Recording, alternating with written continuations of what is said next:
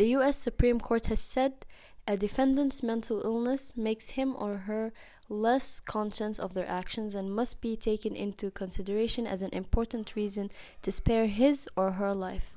However, as was initially the case with intellectual disability and young age, the court has not bared the death penalty for those with serious mental illnesses.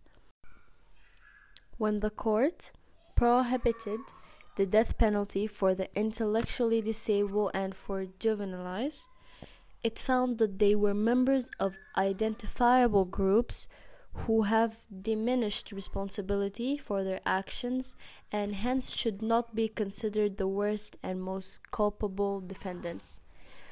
Many mental health experts believe that people with severe mental illnesses, such as schizophrenia and bipolar disorders, may have similar cognitive impairments that interfere with their decision making. Some defendants are so mentally ill as to lack all understanding of their crime and its consequences, and may be considered mentally incompetent.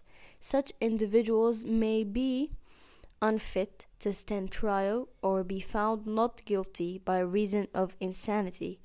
If they are convicted and become incompetent while on death row, they cannot be executed under earlier Supreme Court. Mental health issues have broad impact in death penalty cases. One in ten prisoners executed in the United States are volunteers defendants or prisoners who have waived key trial or appeal rights to facilitate their execution. Mental illness also affects defendants' decision to represent themselves, their ability to work with counsel, and jury's perception of their motives and whether they pose a future danger to society if they are sentenced to life in prison.